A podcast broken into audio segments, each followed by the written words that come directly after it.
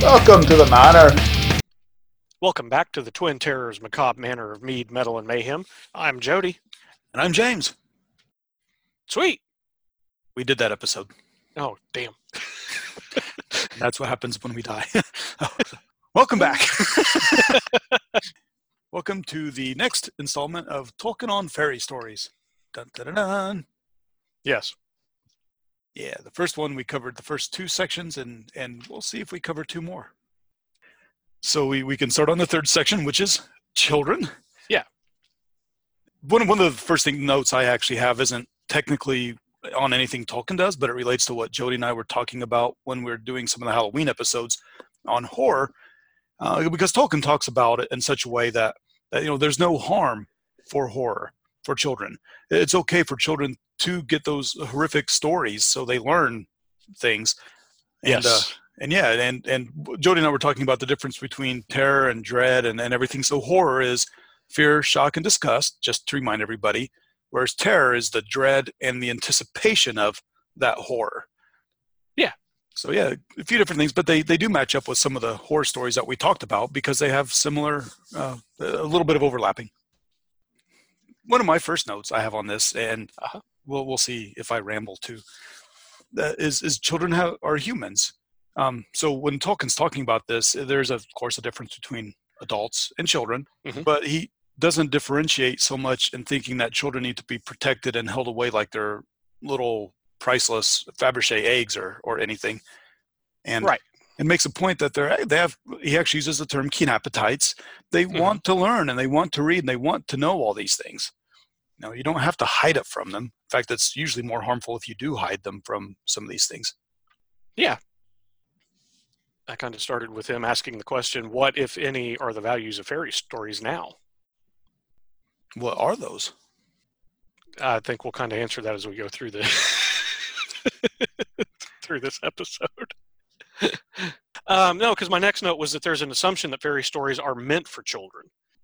I don't think that's necessarily the case because I think you can say, what about the adults who enjoy them as story as stories instead of studying them as curios? I was wondering too, why not adults? So I, I do have a note further back by that too. I was just kind of going over it, uh, glossing over it for a minute. But Okay. yeah, you're you're right. Why why not adults too? Why just children? Because we we do enjoy those, and and there are adults like us who like them for two reasons. We just like to read them, Mhm. and sometimes we like to dissect them. But Yes. but we enjoy them on a simplistic, on the uh, the soup, if not the bone method, all the time. Right. But some children don't like fairy stories, so it's it's not that all children like them and all adults don't. It, you Right. like them or you don't. You're involved in fairy or you're not. True, yeah. It's not just children that eh, can enjoy these. Uh, the Professor Tolkien made the comparison uh, to adults enjoying uh, cars, uh, but that you'd never hear you never hear it phrased in a way that makes it seem childish. Um, although he apparently thought it it might be. well, I mean, he does talk about how some people, as they age, actually grow to increase uh, their uh, love of fairy stories increase with age, and it's it's Yeah. not necessarily bad. So right. the the, the thing oh well uh, children from 6 to 60 will enjoy this story as opposed to you know you you never hear anybody say that about a it, children from 17 to 70 will enjoy this car kind of thing was uh, I suppose maybe people just assume that people want cars. well people want fairy stories That is very they may not realize that's what they want And and so regarding the whole adult and child thing too, and then this is actually jumping a little bit ahead, but it fits in perfect here. Mhm. Uh, they it's talked about how having the heart of a child is is good. Having the heart of a child is elvish. That belongs in fairy, but that doesn't mean childish. There's a difference between being childish and having the heart of a child. yes yes oh you know uh, the professor tolkien though he he commented on how people seem to think uh, how adults seem to think uh, children need fairy stories the way their bodies need milk um, you know again not every child is going to like fairy stories And and that's okay. yeah But then on the other hand, adults who like them, that's that's perfectly fine too. Yeah. Other yeah obviously otherwise we wouldn't be talking about it yeah so uh, he also thought that the uh, the modern connection uh, to the nursery comes partially from wealthy families hiring nannies, typically lower class, uh, but more familiar with folk traditions, including the tales and stories.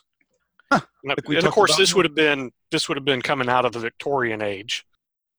You know, you got to you got to keep that in context. Context. Drink Winter lager. Woo. holiday porter. yeah. Nice. I had one of those yesterday. I had the winter lager yesterday. nice. Uh, yeah, yeah, yeah. We we talked about that uh, nursery thing and and the lower class. I'm using air quotes here.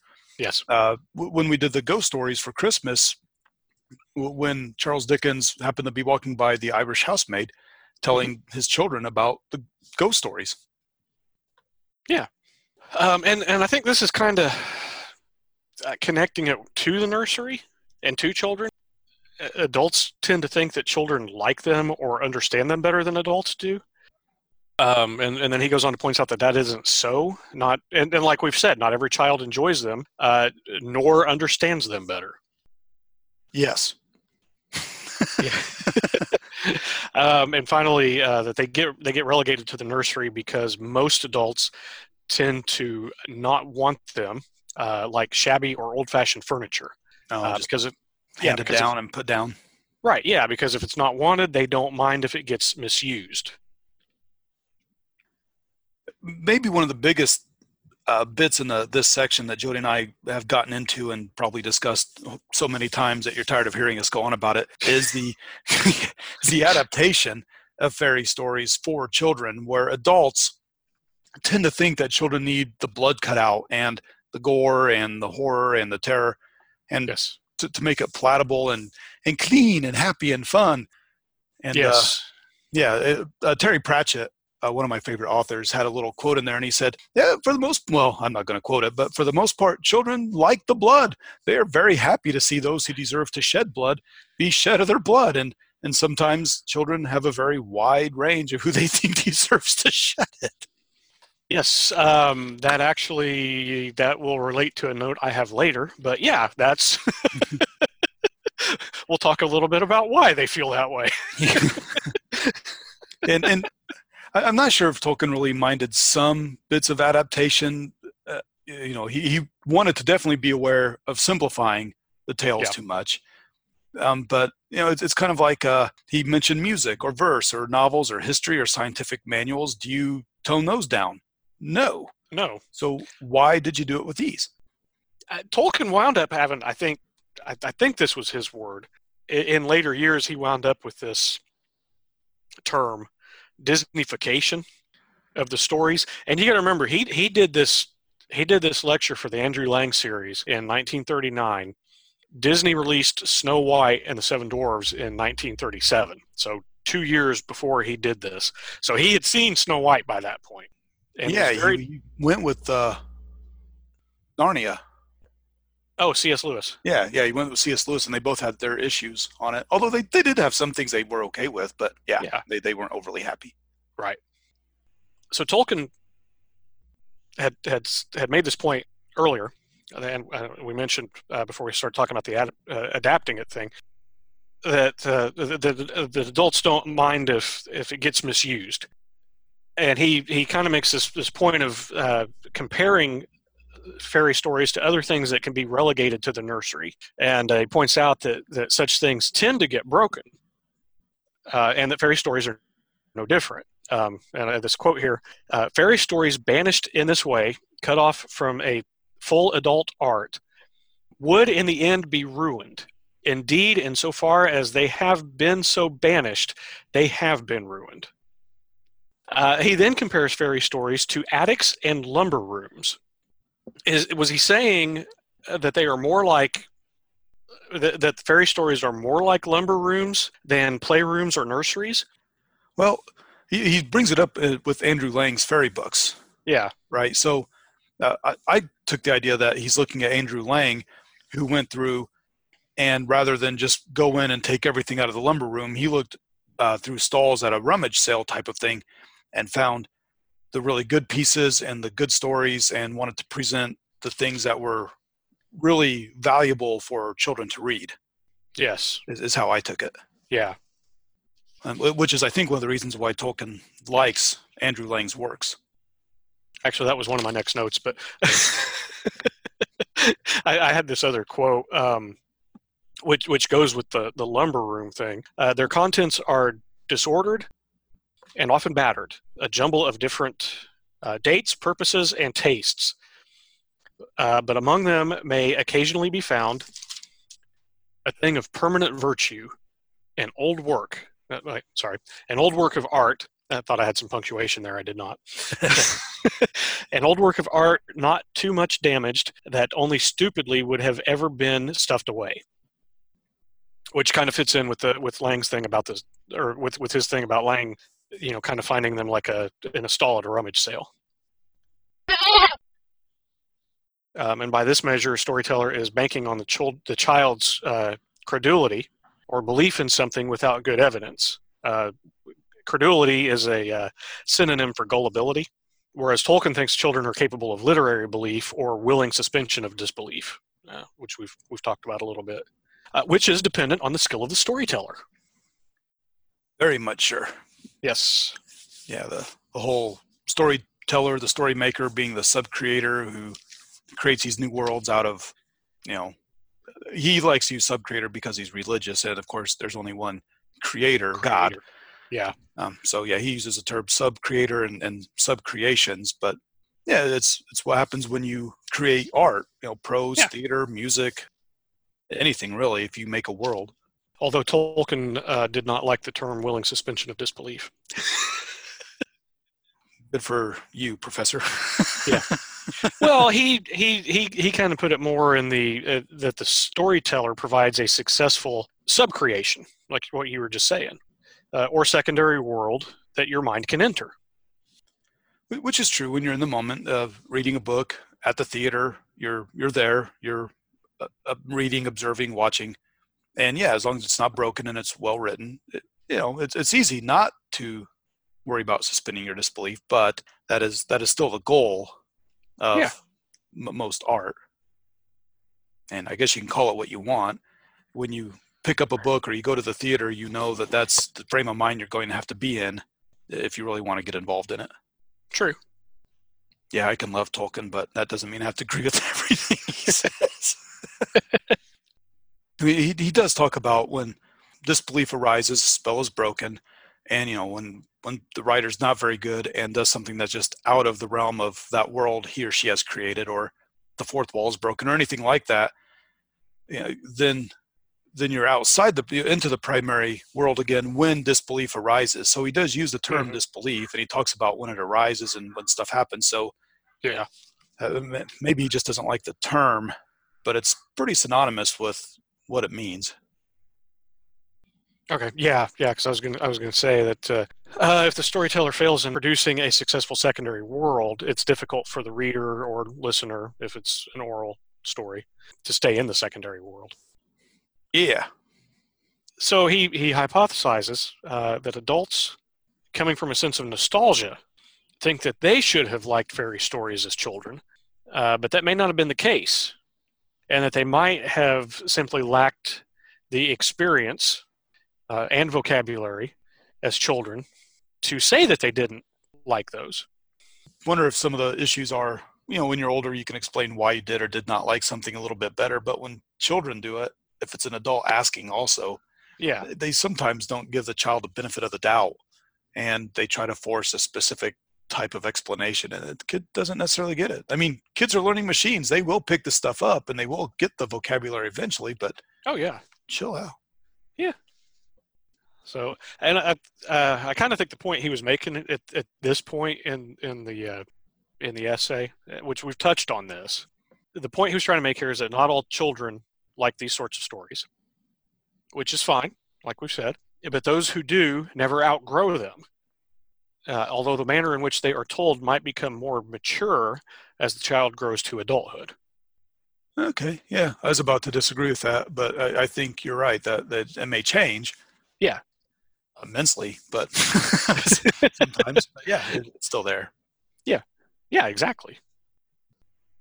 So Tolkien had uh, he referenced back to Lang's comment about children having an unblunted edge of belief, uh, and and Professor Tolkien himself didn't think that it became blunted by repeated use if it's told effectively. You know, again, like we're saying, children don't outgrow a good story.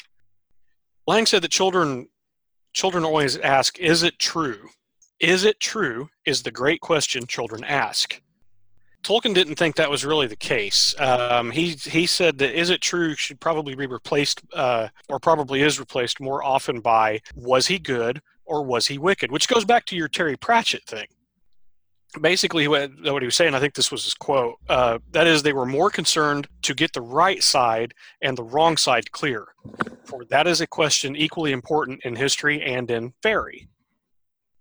So yeah, they're not so they're not so worried about is it true but they wanted the, i guess there's kind of a sense of justice because he does talk about that a little bit that there's more of a sense of justice that the the people who do bad things get what's coming to them which may or not be true in real life but it's still a good lesson to teach children. Yeah yeah. Well but but you want that in a story don't you? I mean you you you want the bad guy to get what's coming to him. Oh, you know definitely. in real life they're not, and and maybe that's kind of the point. In real life, you know that they might not get what's coming to them. Yeah, movies where the ending is unsatisfying, I, I hate them. Where the good don't win or the bad do, or it, yeah. it's sort of like some mediocre neutral ending. It's horribly unsatisfying. That is not how a story goes. No, no, not, not a good one. right. now, oh, twists and stuff, you know, like some of the M Night Shyamalan movies. Well, some of them, some sucked. You know, the, the twist is okay, but yeah. there still needs to be a good climax and reconciliation. Yeah, you know, uh, because sometimes people do complain, "Oh, the bad, the, the, the good guy always wins at the end." Yeah, there's a reason for that. yes, we want that sense of justice, or most of us do. If you don't, I'm going to start questioning your your morality, morals and ethics and dilemmas. Uh, sorry.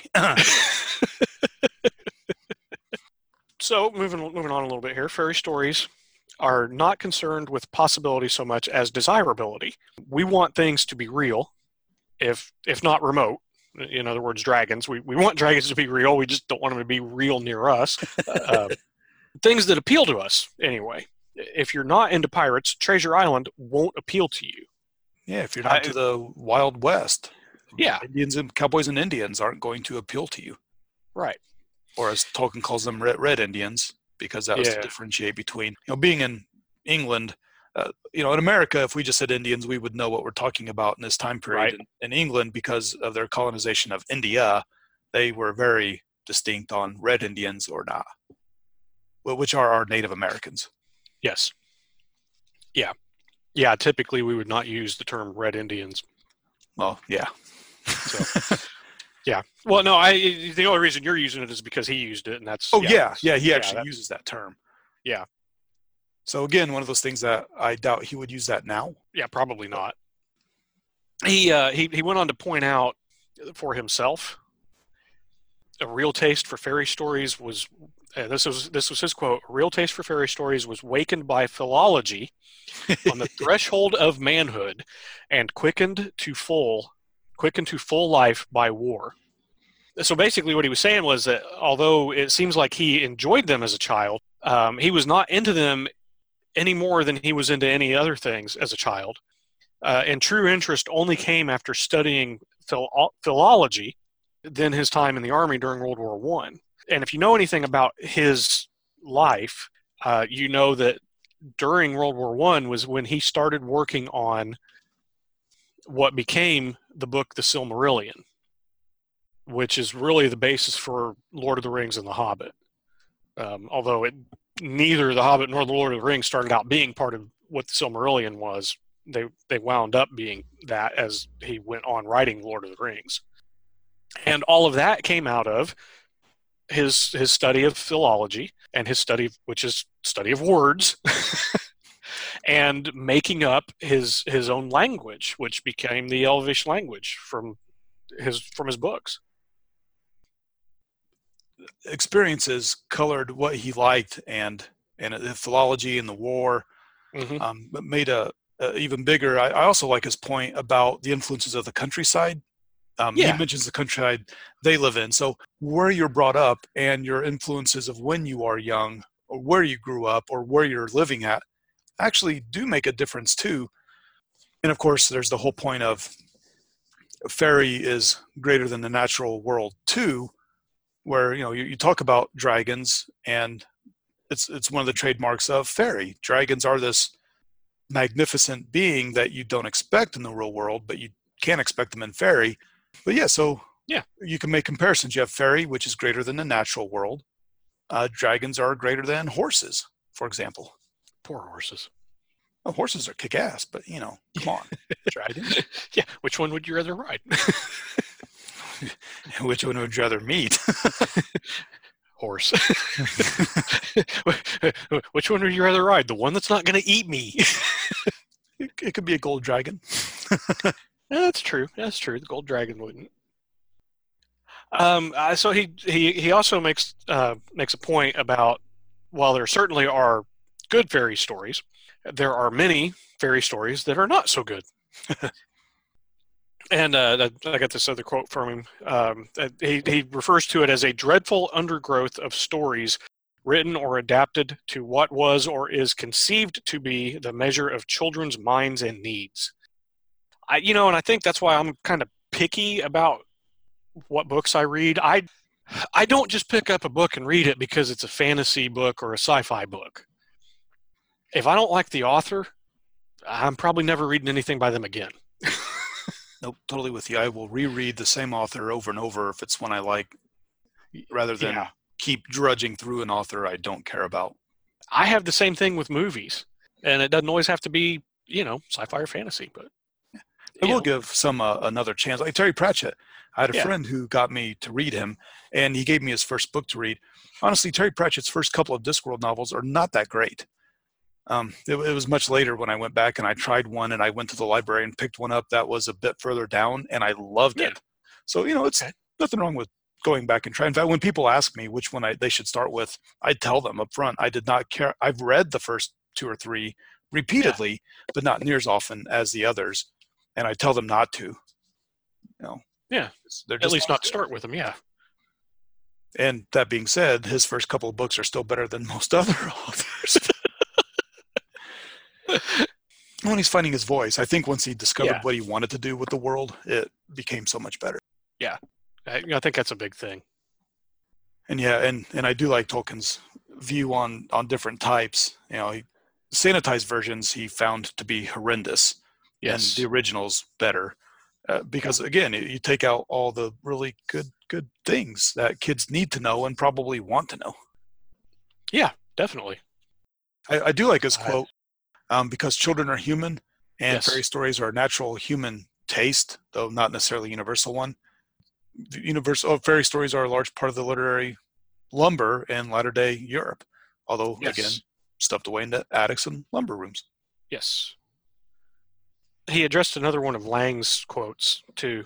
Lang's quote was, "He who would enter into the kingdom of fairy should have the heart of a little child."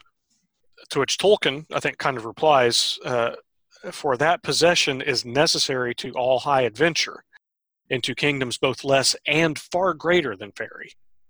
You know, so I think it's kind of that thing that we mentioned earlier about not necessarily outgrowing it. It's not necessarily a childish thing, but you, you still have that heart of a child inside. Yeah, you've got humility and innocence. Yeah, And yeah, that, that's uh, where I, I did have my note when I mentioned the heart of a child earlier, but not being childish. Yeah. And, and I consider that to be elvish, is to see the joy. When, when Tolkien wrote the elves for Lord of the Rings, sometimes they appeared to be childish, but he didn't want them to come across as childish. He wanted them to come across as just seeing the absolute joy and wonder in the world at all times. And that's why they're just so happy. Probably a little more prominent in The Hobbit than it is in Lord of the Rings. Hey, Bilbo, your pony needs a shoeing. Yeah. and I'm I'm listening I, at the moment. I'm list. I've been listening to the BBC's production of The Hobbit. It's not bad. Part James just mentioned there about Bilbo's horse needing a shoeing. uh, that song is in there. I've, I've got issues with that. I've got issues with the BBC production. You, you have issues with everything, you grouchy old curmudgeon. There's uh, so Tolkien is is Catholic, and and what you're talking about now is sort of a Catholic type of thing because when people question God and they talk about His mercy and also how horribly vindictive and justice he, uh, uh, Catholic, you know, the priests and nuns and, and lay people who teach will talk about how God has infinite mercy and infinite justice where uh, Tolkien talks about a fair fight and fair judgment, and there, there is a dichotomy. It's not always you have mercy and you have justice, and they they try to maximize both, but it's not always. You know, it's not going to be even all the time. Oh, okay. So, growing up Catholic, that that's a, a way of looking at it from the Tolkien's faith. Ah, okay. So something I got out of this, uh, something I got out the, of what he was saying is that if fairy story is well written, it should appeal to adults as well. That, that is true. They yeah. it, it should appeal to them. And honestly, I it sounds like he does not want the grown-ups to lose the wonder and the joy and the innocence or the sense of mercy without justice and also justice without mercy. He wants, yeah, he wants that to keep going. Yeah. Now he does say that children should get fairy stories of their measure. That's his quote of their measure in other words, of an appropriate level for them, or just beyond their level, uh, so there is room to grow. Yeah, and I like the above. Always read above your level a little bit because you will grow into it. So yeah, don't at least don't read down. Right. Yeah. And one of the things I got about the whole growing up and everything, and you know, yeah, children are not meant to become Peter Pans. You know, you don't right. want to lose your innocence and wonder, but you do keep going and you do grow up. But you know, the the older you become, you do become wise. You know, you you are uh, what's he call it? Callow, lumpish, selfish youth, everything. But as you grow older, and you know you've experienced sorrow and everything, and the the shadow of death he mentions can bestow dignity and even sometimes wisdom. So th- that is true, and and I think he just not wrote this for this essay. I think how he wrote Thorin Oakenshield at the end of The Hobbit exactly exemplifies what he's trying to say because Thorin recognized yes. his folly and repented at the end and wanted to leave the world on good terms with Bilbo and everybody else and appreciated Bilbo's wisdom. Yes, very good point. Very I thought so. Point. Yeah. so, if adults can read fairy stories, what are the functions of fairy stories? Oh, I know. Except that's because I have it here in front of me. Okay. But you go ahead. well, um, I, there's four things that Tolkien mentions: fantasy, recovery, escape, and consolation. Um, all things of which children have, as a rule, less need than older people. That's Tolkien's quote. that that is true, which is another good reason why when you get older you can keep reading these because you may yes. need them more than the children who you sent the books down to. Yes. Up to. I don't know. Assuming Victorian homes, the nurseries were probably higher up, but I don't know. I I have no idea. And, and we'll get into these. We'll get into fantasy recover. We'll get into the four things coming up. In fact, fantasy is, is next. But uh, in order to keep this episode around the, the 20, 30, 40 minute mark without going too far over, we're, we're probably going to stop now and just do the one section. And then next time we'll do either one or two or, or three, whatever we can get. Um, yeah, we'll we'll leave it at that for now, and hopefully you've enjoyed this. we we have, but that's because yeah. we like to hear ourselves talk. You're not wrong. See, that goes with us always being right. exactly. See. All right, and on on on that note, I'm going to finish my winter lager and go get another beer and ah. enjoy ah. my evening.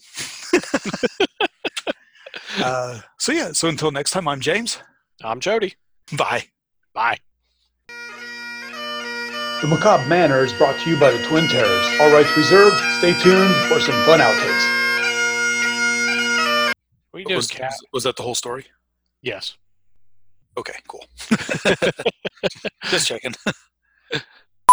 Oh, I, I, know I rambled a little bit there, but there you go. Okay, so we're both geeks, as you Woo-hoo! probably know by now. If you don't, then I, I, I kind of question how many episodes you've listened to at this point.